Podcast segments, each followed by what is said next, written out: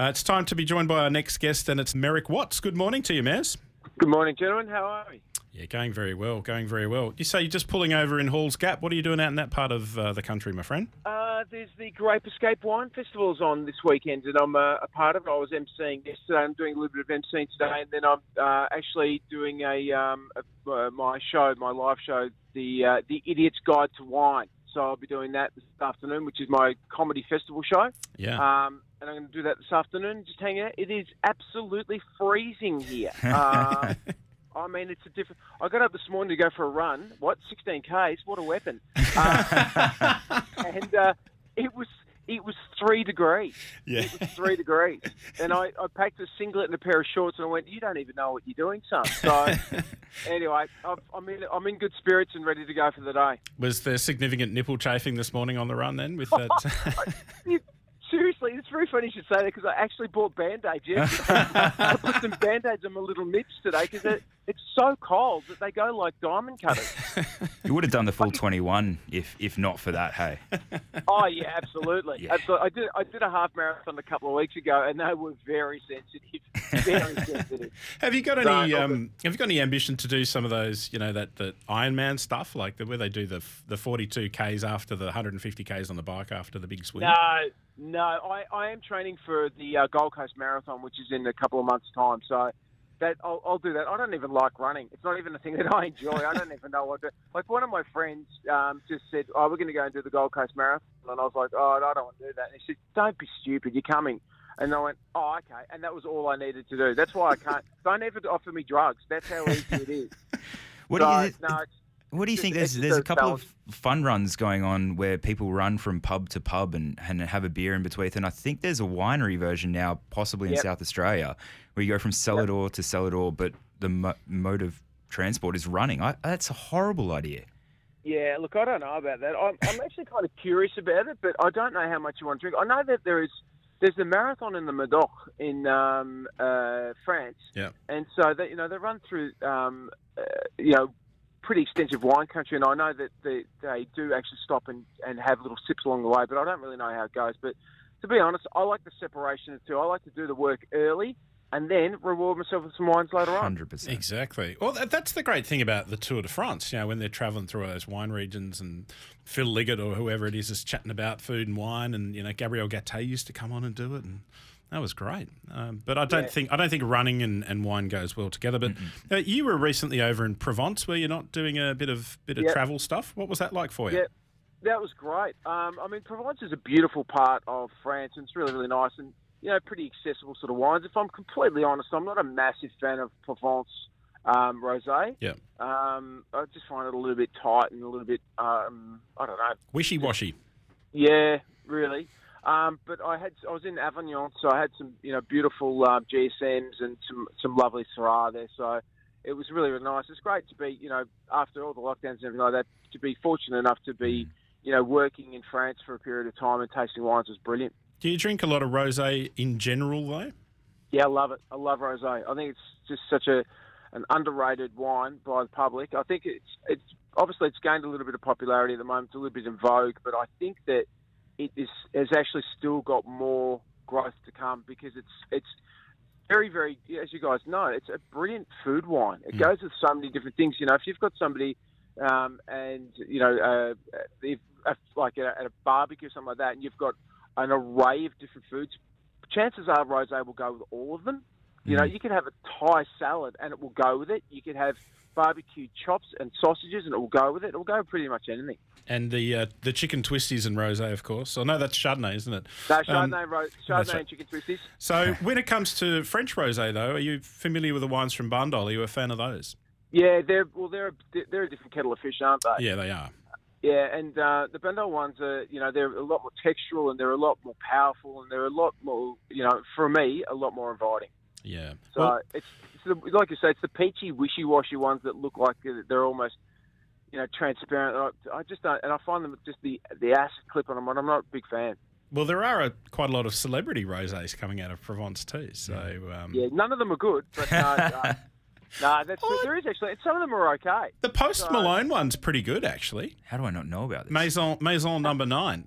That's actually it's actually pretty good. It came in a really really ostentatious sort of looking bottle, and I opened it. It's about $43. I opened it for a bit of a lark at work, and it was quite good. But you know, when it comes to Domaine Dot and Pompier and Grenache and all that, you're right. It's the texture that sets them apart, and Dominic Porte has made an Australian version of that too, with a bit of barrel and in the Yarra Valley. They're in the Yarra Valley, Dominic Porte. They're fantastic. They make a beautiful sparkling, pink sparkling as well. Absolutely. Now, if you want to talk underrated in Australia, sparkling rosé is one of the most underrated things in this country of all time. Oh, absolutely. I wholeheartedly agree with you on that. Particularly some of those beautiful sparkling rosés that you're getting out of Tasmania are great as well. I mean, there's some stuff, Joseph Cromie makes a great one, but there's lots in Launceston and northern Tasmania that are making beautiful examples of pink fizz. But, lots of different places around the country. Adelaide's making it. It's kind of popping up everywhere, and it should because it's excellent. Yeah, that Kreglinger 2017 vintage Kreglinger rosé was just an absolute banger. And correct me if I'm wrong, but it may have won the Halliday Sparkling Wine of the Year last year, I think. May have done too. That's excellent. So actually, I got a couple of those last week. Kreglinger is really good. Yeah. It's a very, very tidy wine, and the rosé actually I think sits like above, at least in price wise, sits above the white example. So it's it's a really high-quality wine. Australians need to just kind of understand that we're producing that kind of international level of quality in our own country. Yeah. I was actually down at the Cellar Door many moons ago, and this quite hoity-toity couple came in and they were like, "Oh, darling, we'll try the Kreglinger." And I was like, "Mate, it's Kreglinger." They're like, "No, it's Kreglinger." And I was like, "Oh, that's one of those great." At least they're not calling it Klinger and thinking it's a member of the mash. Yeah, the old Klinger wine. Well, he wouldn't. Yeah, well, he's got the nose for it. So, question for you, Merrick, off the text line from Christopher.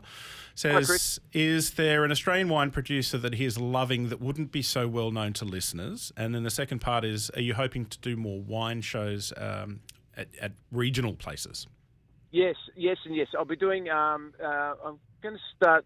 Excuse me. With Idiot's Guide to Wine, I'm doing shows around the country. I'm just kind of. I've done all the major cities except for Perth. I'm doing Darwin. I'm doing everywhere. But I'm going to kind of finish that up towards the end of this year, and then next year I'll probably write and produce a new festival show, which will be an Idiot's Guide to Wine too. So there's a scoop. I only came up with that idea in the car on the way down here. So you should be marketing. Yeah, I know, right? Just give myself a plug, way in advance. And then in 2027, it'll be Idiot's Guide to Wine 3 or 4, or maybe 5. Mate, we've already had a chat about that. There's no end to it. As you know, that's the great thing about wine. There's no end to it. Yes. So, what am I enjoying at the moment? There's lots of different stuff that people may not know about that I think is great. I really like Lata. LATTA, you guys know them. Yep. They make a Pinot Gris that I really like, and I don't normally like Pinot Gris, but theirs is really skinsy and delicious. I like theirs. What am I liking? There's a one called a Giorgio Armani, which was a rosé that I had. It's out of South Australia, and it's kind of like a bit of a piss-take bottle, but it's actually very, very delicious rosé. Yeah. I like that. And I like Ravensworth. I know that people are probably a bit more familiar with Ravensworth because Brian's work is well known, but he's a stunning winemaker. Like, that's really good stuff. So there's just 3 off the hand that I've had recently that I've kind of been really kind of impressed by. But I love discovering new stuff. I had yesterday, and I'm going to go back and get it today. I can't remember the name of the winery.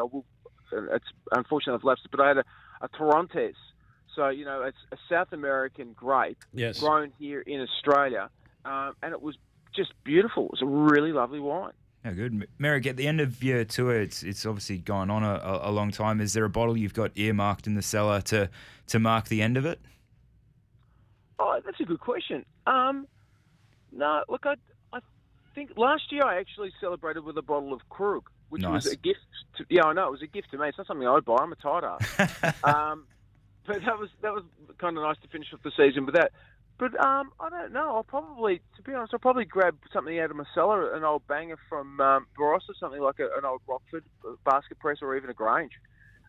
Once I've kind of wrapped it all up, I'll sit down with my partners and and share a bottle of wine and talk about how they're going to, you know, wheel me out for the rest of my life as a as a wine show guy. So, yeah, I don't know. I think I do like to punctuate good moments with great wine. The problem is if you wheel out the Grange, they're going to be expecting one at the end of every year now. Yeah, well, that's fine. You know, they can also contribute to buying them if they like. And I think you'll find it's pronounced Grangy. So,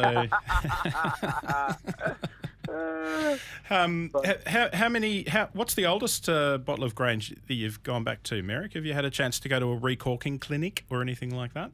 No, I haven't done a recorking clinic. I've kind of had a bit of a look at the wines, and they seem to be all fine as far as the cork goes, but.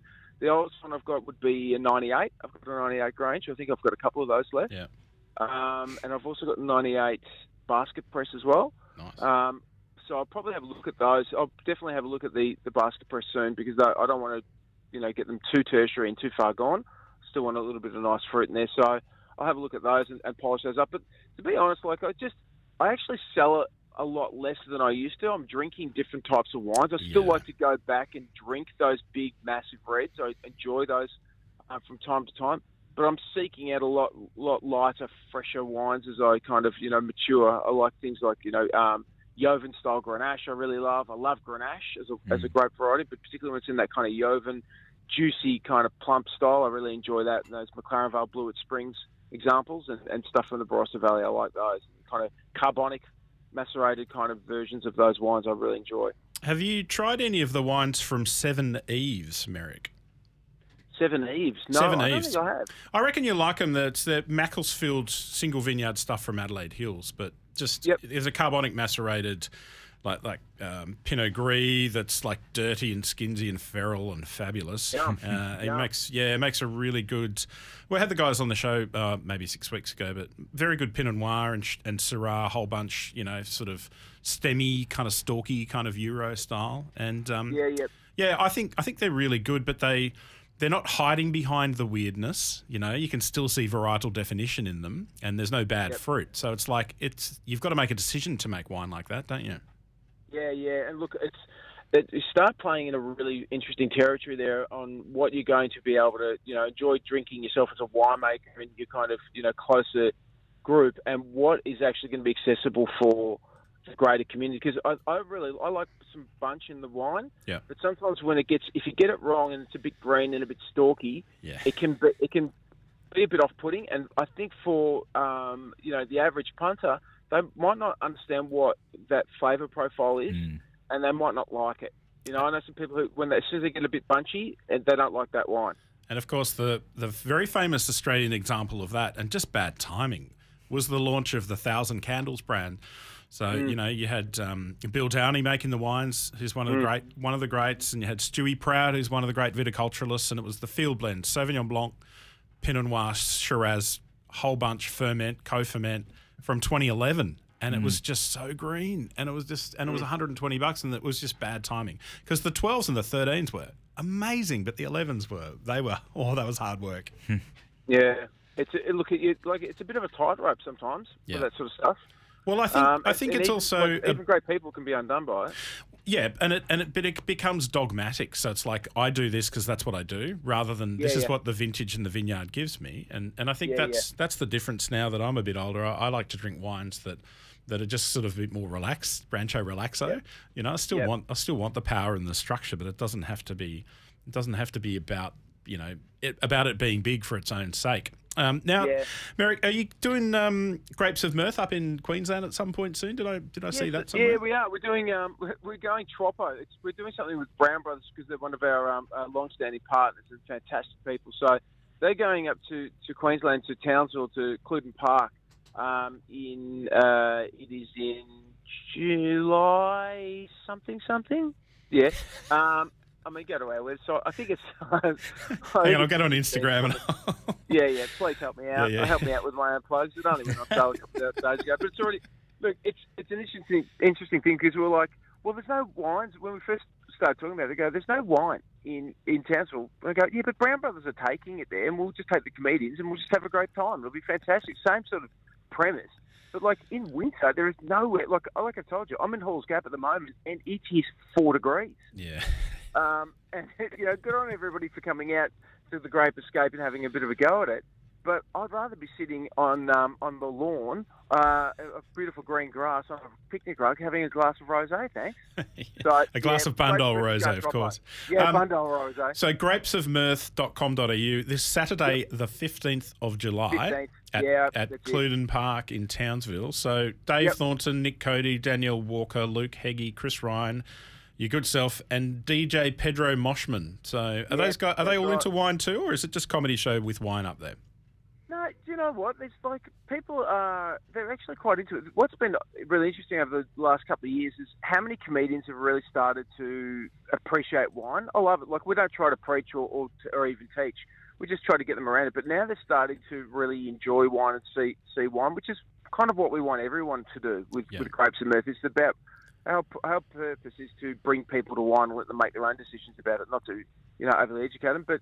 Yeah, they're starting to get into it. It's great. And I think also, too, the atmosphere around wine, the conviviality of wine and the kind of tone that it sets in an event situation is really welcoming for comedians. Comedians love to do Grapes and Mirth. They all love doing the gigs. And the reason why they do it is because the crowds are great. And the reason why the crowds are great is because everyone's a bit relaxed. They're having, you know, a glass of wine, not having 20 vodka Red Bulls. So, you know, there's a bit of alchemy to it. Yeah. Well, there is just something like a deep breath when you just do get that glass of wine and you just go, oh, yeah, it's good. Yeah. Whereas, yeah, it's super relaxing. Now, also, you were recently travelling in New Zealand as well, right? So was that wine related or was travel related or a bit of both?